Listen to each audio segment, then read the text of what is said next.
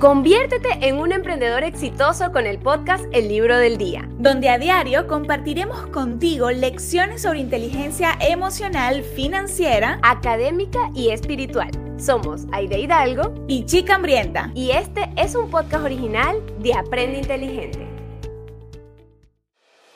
La enseñanza de hoy es del libro Construir una Story Brand de Donald Miller vamos a ver cómo podemos construir la historia de tu marca.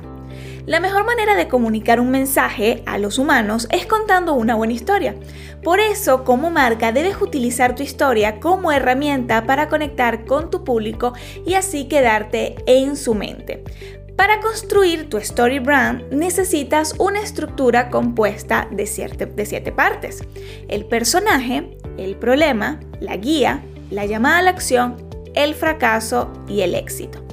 En el libro, Donald Miller explica por qué tu cliente es el protagonista de tu historia y no la empresa. Deja que tu historia gire en torno a los deseos y necesidades de tu cliente. Cuenta la historia desde su perspectiva. De esta manera, la historia se quedará con ellos y te buscarán automáticamente cuando tengan una necesidad asociada a tu marca. Pero no basta con tener solo el héroe de la historia, también tiene que haber un villano en alguna parte. Por ello, el problema que tienen es retratado como el malo de la historia. Al expresar que eres consciente de, tus, de sus retos, comunicarás comprensión.